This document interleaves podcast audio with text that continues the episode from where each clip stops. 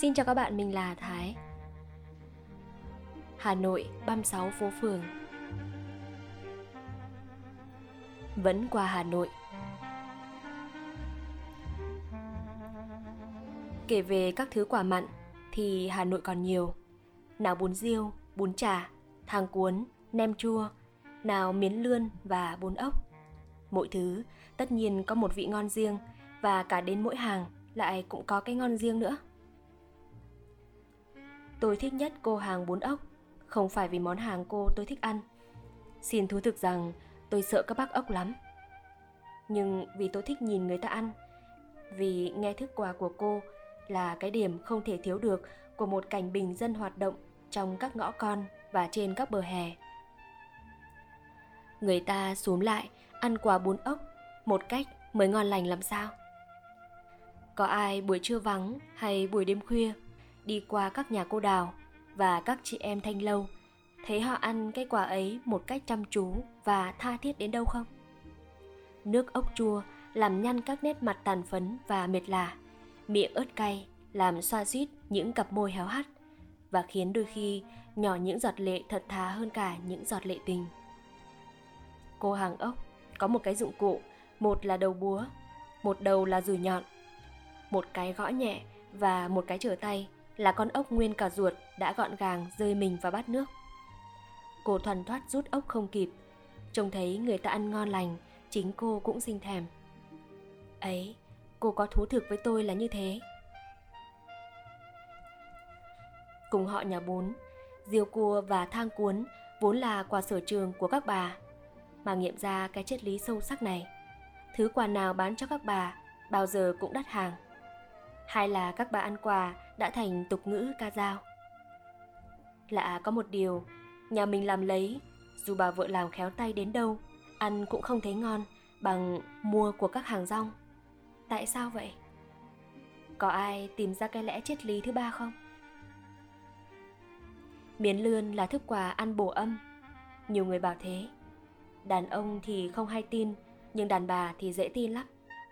Thế cho nên đã thấy nhiều ông chồng không thích ăn lươn mà vẫn bị các bà vợ ép cho ăn dù tiền các bà ấy trả.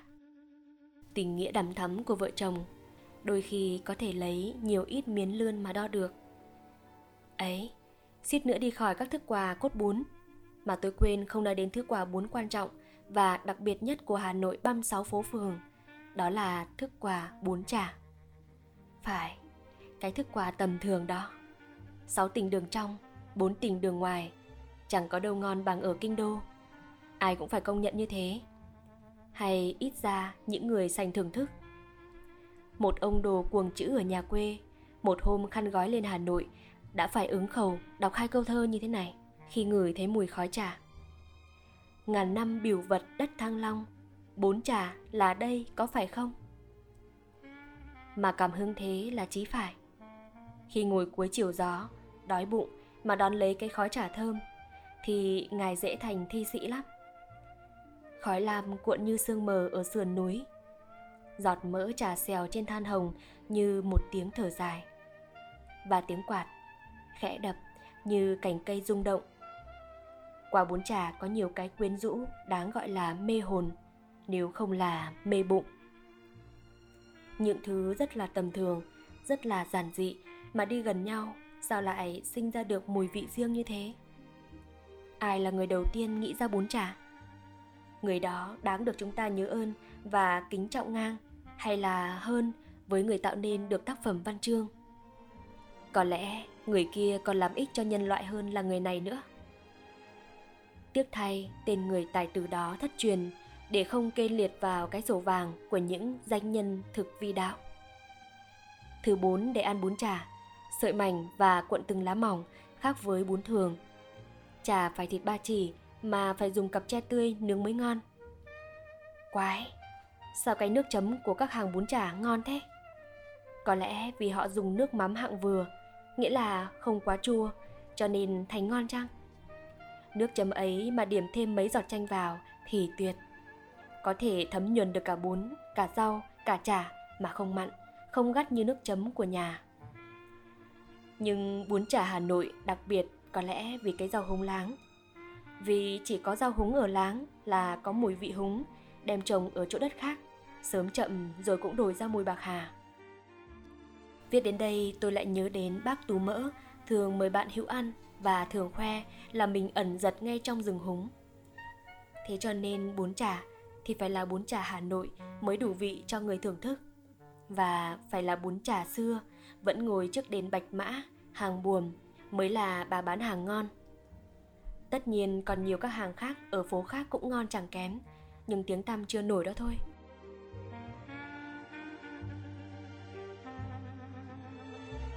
Phụ thêm vào phở Nói về phở, tôi còn quên không nhắc tới những sự thay đổi mới đây ở cái quà đặc biệt đó. Nghĩ rằng thay đổi là tiến bộ, có người đã bỏ phở cũ làm vị phở gà. Nhưng sự cải cách ấy hình như không được hoan nghênh. Có người khác rụt rẻ hơn, chỉ thay đổi một vài thứ gia vị. Người thì thêm vị húng liều, như gánh phở phô mới hồi năm 1928.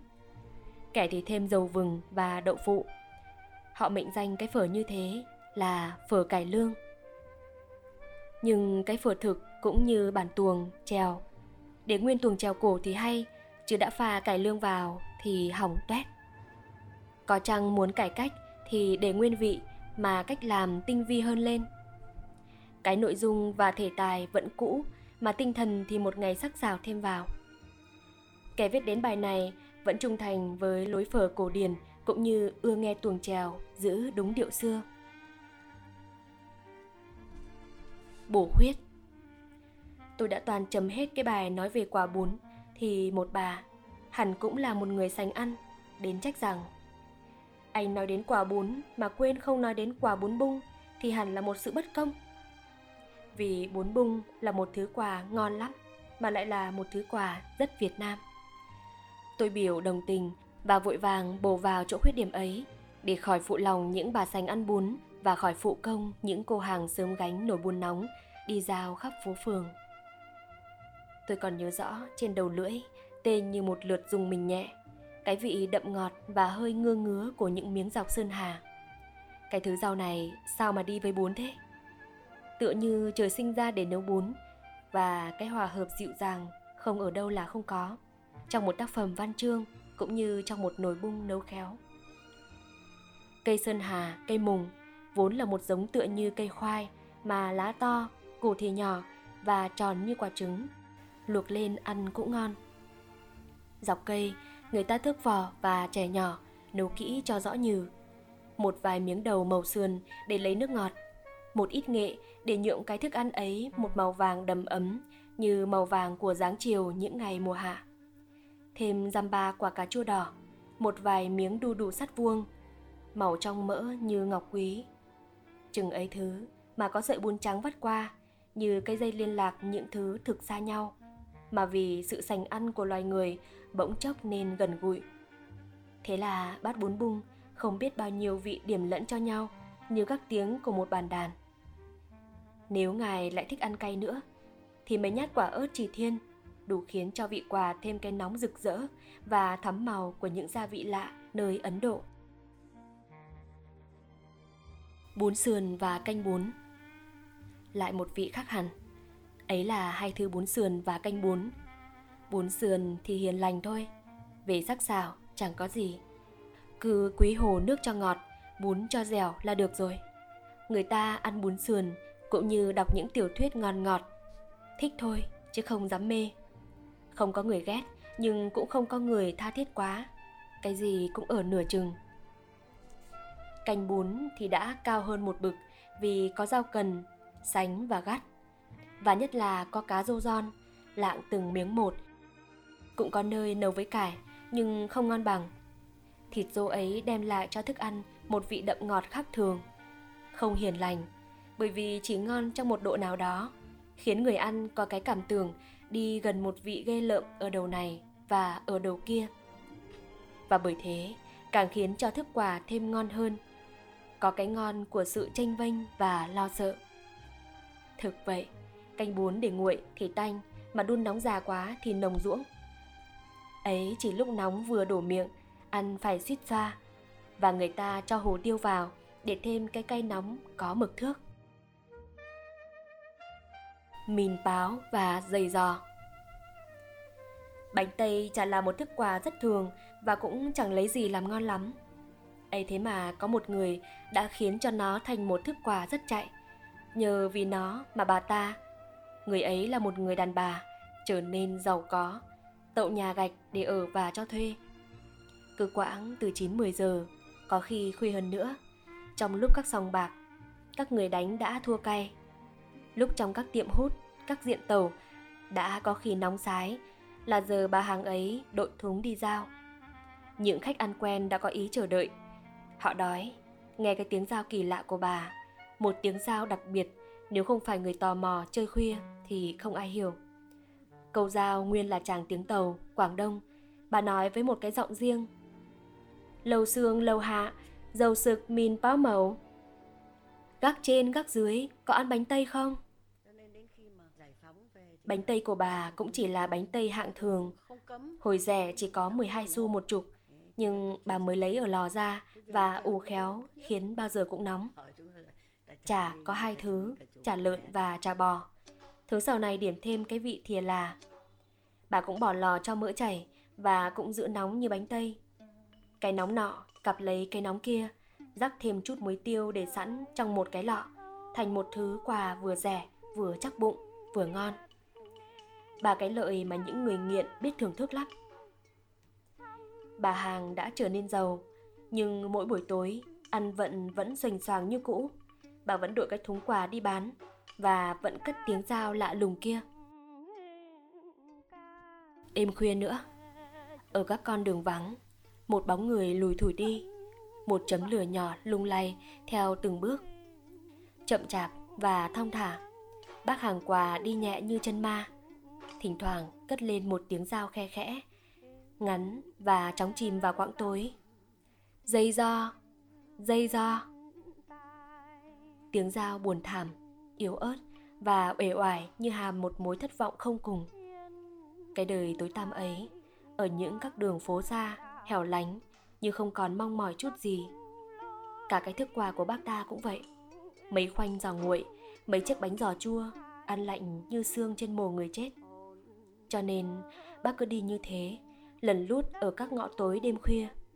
Chả mong bán được mà cũng chả mong ế. Lặng lẽ và chán nản như một linh hồn có tội.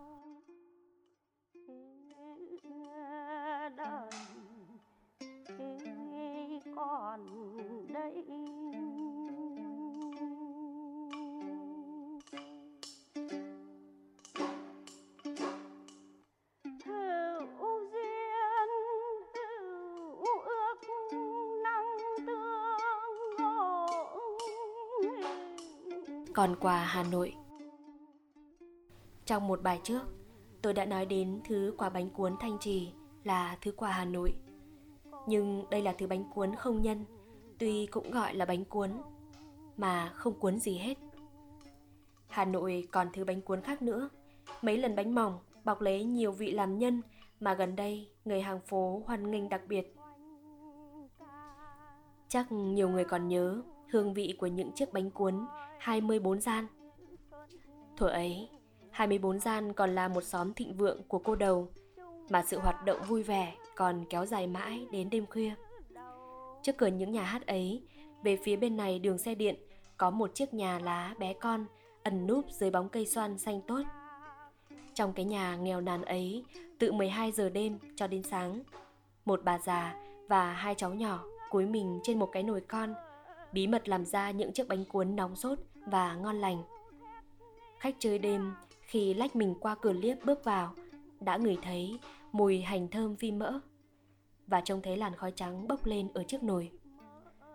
Của đáng tội, bánh cuốn bà cụ cứ kể về giá trị riêng thì cũng không lấy gì làm ngon lắm. Nhưng người ta ăn thấy ngon vì phải tìm tòi đến mà ăn, phải chờ đợi từng chiếc một. Vì đêm khuya, sau những cuộc hành lạc còn để lại dư vị đắng trên đầu lưỡi.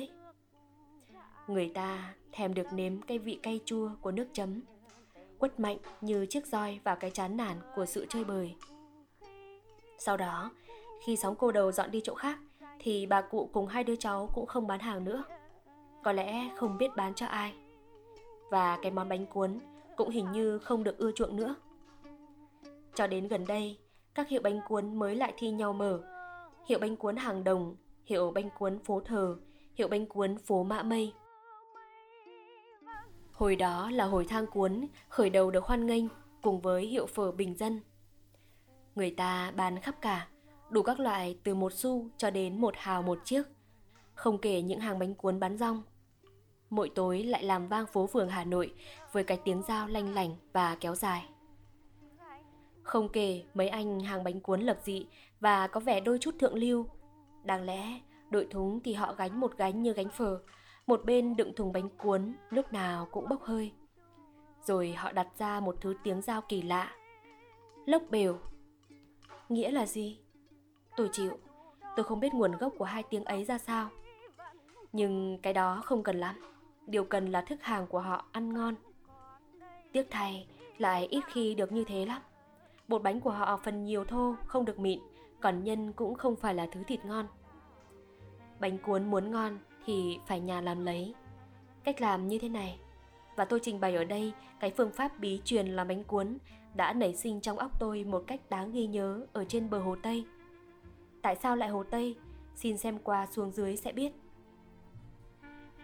Cốt bánh để bọc thì dùng bánh cuốn thanh trì là thứ bột dẻo và thơm hơn hết.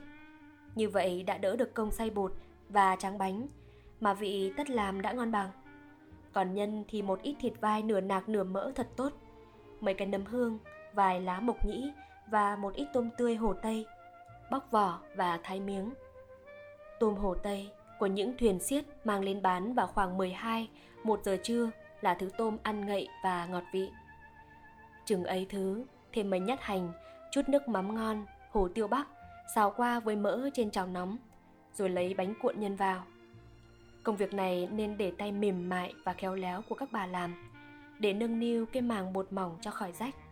Xong bỏ vào nồi hấp. Lúc ăn chấm nước mắm Phú Quốc, chanh, ớt và cà cuống nguyên chất Hồ Tây. Tùy thích có thể kèm thêm đậu rán nóng. Một miếng ăn là một sự khoái lạc cho khiếu quan và đầu lưỡi. Và chúng ta cảm ơn Thượng Đế đã dành riêng cho loài người những thứ vị ngon.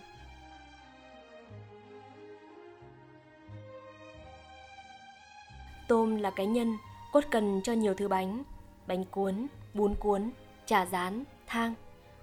Cho nên một thứ bánh bột cũng ngon là thứ bánh ít nhân tôm, nhưng mà nhiều. Sáng sớm, thường có một vài bà hàng đội cái thúng trên đầu đi bán. Họ bán một thứ gọi là bánh tôm và một thứ kêu là bánh ít. Bánh trên là những cái chén bằng bột trắng nhỏ nhỏ, thứ bột ăn giòn. Khi bán, họ múc vào cái thư chén ấy một ít tôm khô tơi vụn, tầm một ít mỡ rất trong. Thứ quà trông tựa như một thứ hoa lạ, đài trắng và nhị hồng.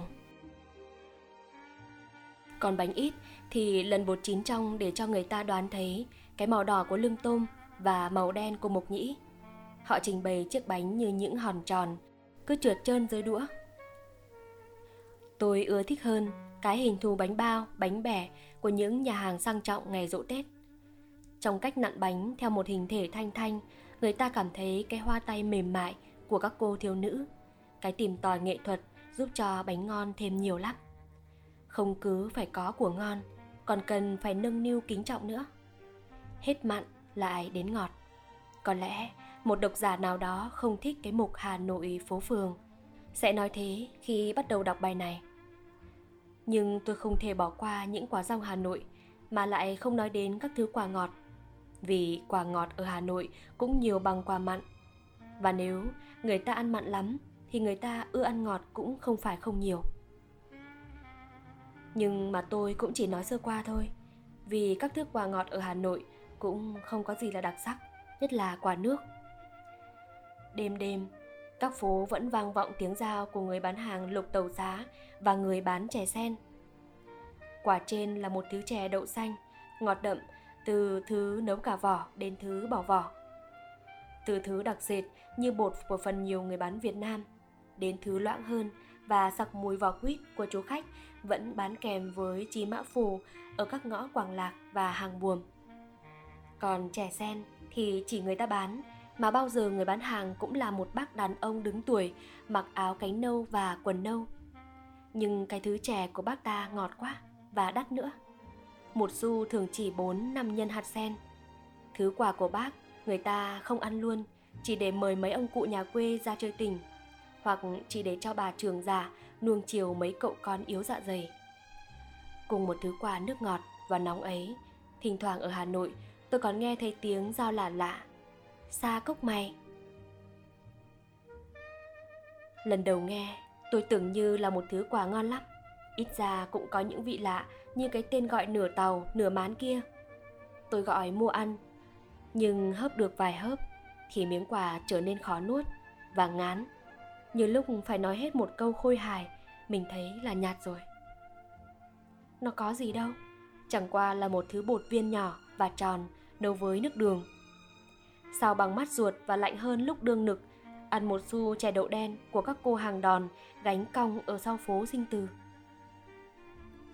Trong buổi đêm mùa hạ, khi các hè phố ngổn ngang những người nằm ngồi hóng mát, từ viên công chức cho đến bác thợ thuyền, thì các cô qua lại luôn luôn, bật ra cái tiếng giao. Ai cháo đậu xanh, chè đậu đen ra? Lành lành và kéo dài như một luồng gió mát. Giờ tôi nói đến mấy thức quà nước ngọt, có lẽ chỉ riêng Hà Nội mới có. Mà cũng không phải là phố nào các hàng quà ấy cũng đi qua. Các thứ ấy chỉ bán quanh quần trong mấy đường lối gần hàng buồm và phố Mã Mây. Phần nhiều trong các ngõ tối tăm. Bán cho ai?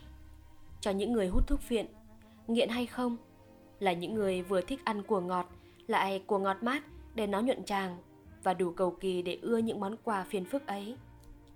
Khi ngài say thuốc rồi, muốn ăn thứ quà ngọt để hãm dư vị của phù dung, nóng để khỏi dã cái say xưa và rẻ để đủ no với vài xu nữa, thì xin gọi mua một bát suối ỉn hay dìn, sùi zin hoặc tương tự của chú khách chọc đầu ngồi bán ngoài cửa tiệm. Tiện đây xin nói rằng chú ưa ngồi đấy, một là để bán hàng mà hai nữa cũng là để hít lấy mùi hương khói. Đó là một thứ bánh trôi nước bọc nhân vừng, dừa và đường, thả lệnh bình trong một thứ nước cũng đường. Thứ quà rất nóng hổi, vô ý cắn vào thì buốt chết răng. Quà ấy có ngon không? Tôi chịu, không biết được. Và theo như lời một đồ đệ lão luyện của phù dung tiên tử, muốn thưởng thức được hoàn toàn cái hương vị của thứ quà ấy thì phải ăn lúc bụng đói và sau khi đã say sưa. Nhưng có một điều chắc là thức quà đó hẳn khó tiêu hút thuốc hay giáo cổ thì có khó gì? Đã có thứ mía ngọt, nhưng mà hâm nóng, luộc trong một thứ nước riêng, có những vị gì thì không biết. Vì mấy lần hỏi, chú bán hàng cứ giữ bí mật của nhà nghề. Khẩu mía và chén nước ấy, người ta giao bốn tiếng lạ lùng là mạo cán chè, sùi. Nếu ông lại muốn vừa đỡ khát, lại vừa bổ âm, bổ tỳ hay bổ vị nữa thì gọi mua một chén nước nóng, bát bào đường xa. Bát bào là tám của quý, tám vị thảo mộc trong thuốc bắc. Chú khách bán hàng đã cẩn thận phơi bã ở trên rìa cái mép bình để tỏ ý món hàng chân thật. Cái thứ nước ngọt ngọt lờ lợ ấy đã suýt làm tôi buồn nôn. Nhưng nhiều người uống ngon lành lắm, hứng từng giọt cho đến cạn. Giờ nếu ông muốn được tiêu và nhuận tràng thì lại xin ăn một bát chè khoai Khoai là khoai thường, cách nấu cũng rất thường, nhưng người ta gọi bằng ba tiếng nghe rất có vẻ tàu. Phán gì thòng.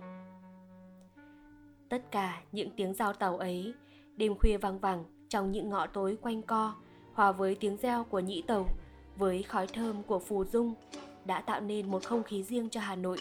Có lẽ không đâu có.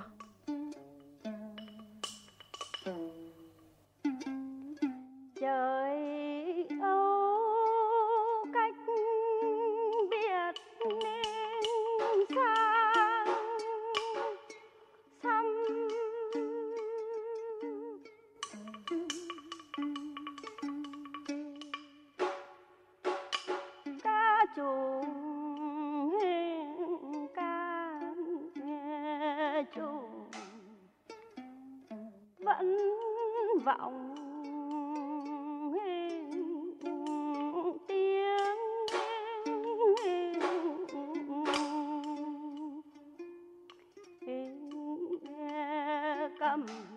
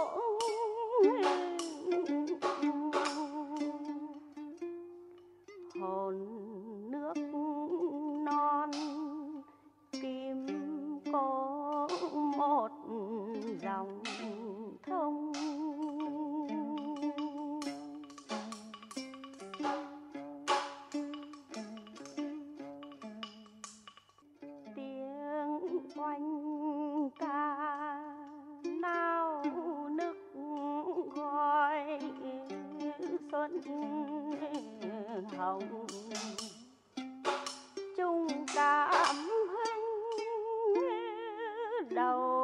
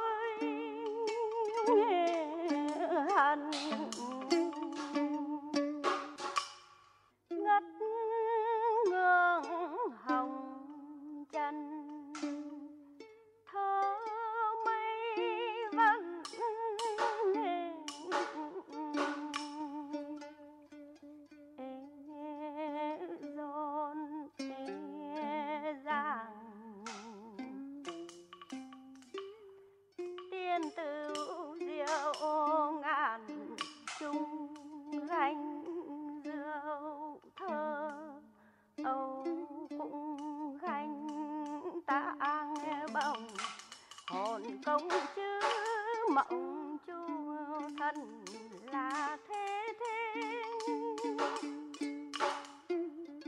Ca chủ đó muốn màu ngọc quý vẫn còn đây.